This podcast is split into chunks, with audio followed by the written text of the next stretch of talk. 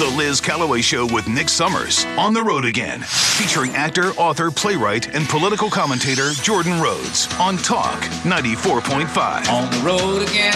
Oh, yes. And joining us live on the air is Jordan Rhodes, very patient man. I'm so sorry, Jordan, but we had this interview with uh, Dick Morris, and he had so much to, information to share with us. Did you catch any of it? He sure did. Yes, I did. And Liz, I'll forgive you anything, so it's no problem at all. okay, that's good. That's good. So, and, Jordan, and, and and and you too, Nick.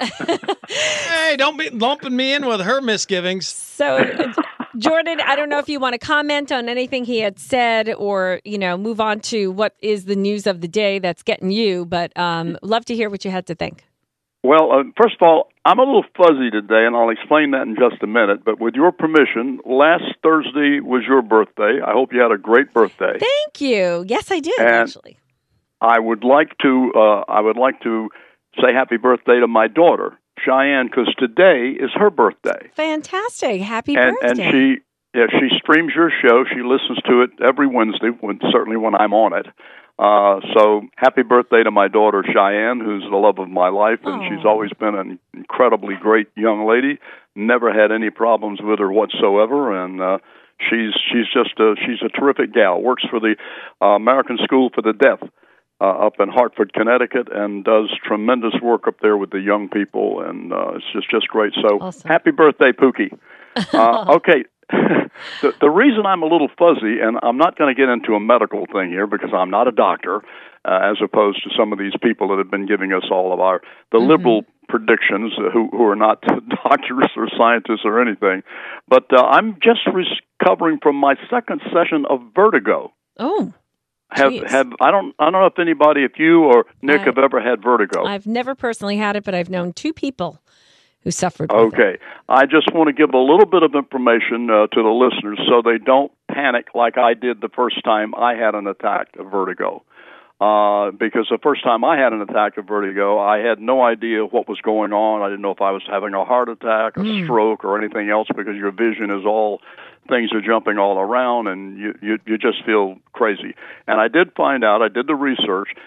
People should go, of course, to an eye, ear, and nose and throat guy if they mm-hmm. have vertigo. I'm not telling people not to do that and to try to self medicate, but you can just by simply doing some simple exercises with your head and back off the bed, which your friends have probably told you, Liz, about the same thing. Mm-hmm.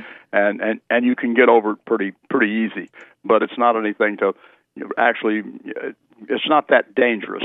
Obviously, if it were to happen to you while you were driving, or I guess out shopping in the mall, it could be, but but it's not. Anyway, I'm uh, I'm better today. I I had it, it happen to me again on Sunday, uh, and so today I did my exercises and all that stuff since Sunday to today, so I'm fine. So enough about that. Uh, okay, let's. The first thing I'd like to go on is obviously we're all aware that Steve Bannon was convicted of contempt of Congress just recently, right? Yeah. Okay. That's the first time anyone has been convicted of a contempt of Congress charges since 1948. And I found it really interesting that on the same day that that happened to Steve Bannon, that that's when an individual tried to assassinate the representative, the Republican nominee for governor, Lee Zeldin. I'm sure you guys saw that on the news. Mm-hmm. Yes, absolutely. The guy jumped up there and tried to stab him with a knife thing. Here's what's really interesting. On that same day, while Steve Bannon was being convicted and coming out, this guy was released, was arrested, released from jail with no bail, and was just let out of jail in you know in no time at all. yeah.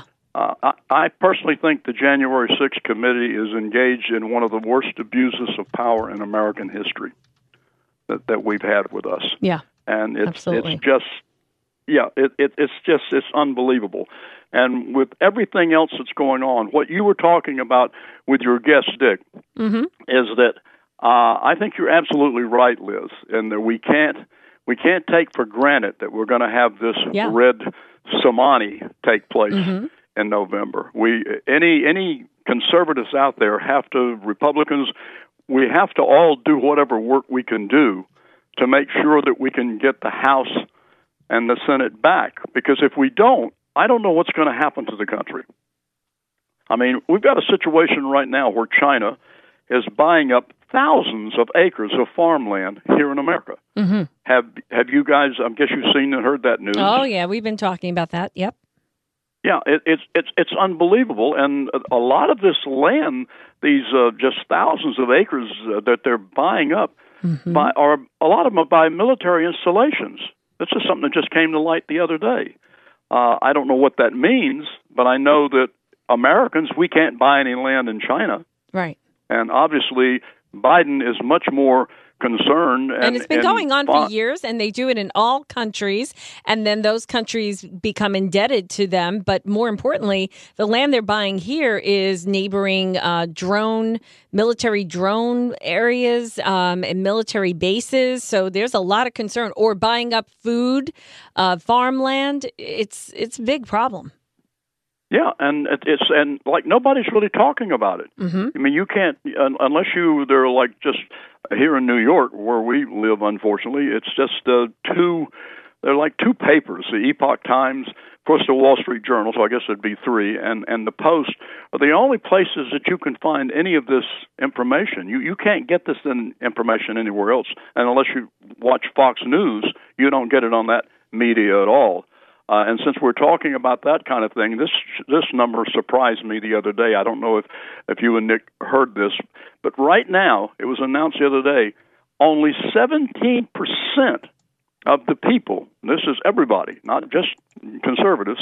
Only 17 percent of the people now trust the mainstream media. Seventeen percent. Wow. I mean, it's unbelievable. The New York Times, I read the other day that they're they've something like they've lost forty two percent of their readership. Mm-hmm. Uh, I mean, it's of course that to me I think is great because I think the New York Times is a complete. But you know what? sheet The damage is already done by the media. They've already divided us. They've made us, Yes. you know, they've they've uh, molded everyone into these these pockets of of beliefs. And we don't even know what is true and what is not. We've talked about we talk about this a lot, you know. Um, they make it all Yep. cloudy and muddy, and then you don't even know which station is telling the truth anymore. Look at what happened with Fox News. They aired Pence's speech and not fa- fa- um, not Trump's speech, right? and Yep. they had dueling, you know, uh, rally speeches. Um, and and so why did they pick Pence and not Trump? I don't know. They spoke at different times. Yep. I, I I don't know either. I I would like to make this statement. I really believe, and you guys can let me know how you feel about this. If just fifty percent of the conservatives in this country were as violent as the liberals, we would have a civil war. Mm-hmm. because Yeah. you, you know we we don't the conservatives don't do what the liberals do. We, don't uh, you know all, all of the riots that happened in 2020, all, all, all of that that went on. I mean, it's absolutely unbelievable when you look at the amount of people from the January 6th, uh, which to me was a demonstration, but because they crossed the border and went into the Capitol, of that many people that have been arrested and have been incarcerated without a trial or anything else and are still in jail, and yet you go back to 2020, the summer of 2020, nobody was arrested, nobody went to jail, Yeah. and they burned down buildings and they did all kinds of things. I mean, the separation in the country is just absolutely unbelievable. Well, you have a Uh, I- weaponized uh, Department of Justice. That's that's really what's happening here. Oh, it, it, it's unbelievable. Here, here's, and you guys can, you know, tell me what you think about this. This is just something that I believe. I think by certainly late September, sometime in October, I believe that the liberals who are running the White House, that are behind our cardboard cutout Biden president there, I believe they're going to start making some changes to lower gas prices to try and reinstate a lot of uh, President Trump's policies.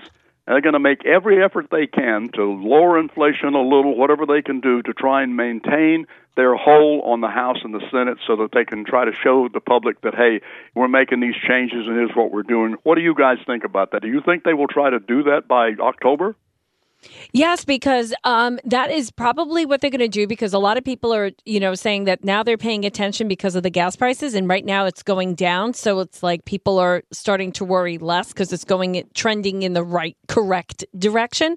Um, but as everybody is saying, come, you know, fall, winter, the prices are going to start going back up again. I forgot the reason for it, but right after They the always election, claim it's the summer and winter blend. yeah, That's what they claim. right after the, it's going to happen again. It's gonna, it has to because that's, Yeah. it's it's set up for that. That's exactly what I think they'll do, and I, I, I believe it's all part of this master plan. Not to sound like some kind of a you know crazy person here, but that's what I believe. Did did you guys hear Tucker the other night when he was came up with what I think is this great solution to I have to laugh at this to solve you know the the liberals uh, the Democratic liberals they all go on always with this lack of diversity like what's coming across the border and you know the, the immigrants the illegals belong here and all of that and Tucker came up and said he had a complete solution to solve the liberals' lack of diversity in America. And that was he thought that between 250 and 300,000 of these immigrants should be automatically shipped to Aspen. that, a, that that another 250,000 to 300,000 should immediately go to Martha's Vineyard, where again there's about what 90 percent population is white there, Aspen, and then he felt the other 300,000 should go right into Beverly Hills, and and then that way that would solve the diversity problems that the liberals are having, you know, with the conservatives, with us. And so, what do you guys think? You think that would change anything? Oh well, look at what what's what it's done in Washington D.C. You know, Oh, yeah. yeah, and and now New York. You know what? Oh. Your, your mayor there, uh, Eric Adams, Last is saying night. in every Yes. backyard, you better be ready. yeah, yeah. He was on he was on the news just about all day yesterday, you know, talking about that. And of course, things here in New York are just crazy. And me being on the road again, I had I did just return before I got vertigo. I did return from Connecticut. I was up there in Connecticut, uh, meeting with a gentleman up there about uh, who has this wonderful data and stuff about everything that's going on. Later on, we can talk about that. The last thing I'll touch on because I know you guys have to have to get me off here is uh, has anybody kept any track at all on Al Gore's predictions of this uh, of our green machine that's supposed to take place, all our the green energy and everything. Does anybody remember that in like I think it was 2000? He predicted that if we didn't do something and make these huge changes within 16 years, uh, there was going to be no ice in, uh, in, in, in, in Alaska. Yeah. There was going to be. all, well, well, I don't know, but I think somebody should tell Al that that time limit is kind of passed. Actually, yeah, we did talk about it earlier this week, and every single of the predictions that they had since the 60s, none of them came true. none, including none. Al Gore's. And you're right because these disasters have been predicted since the 1960s. You know, it's it's just I don't it's, it's unbelievable, and I think uh, I just hope to God that uh, we can turn this around. At least make these uh, in November.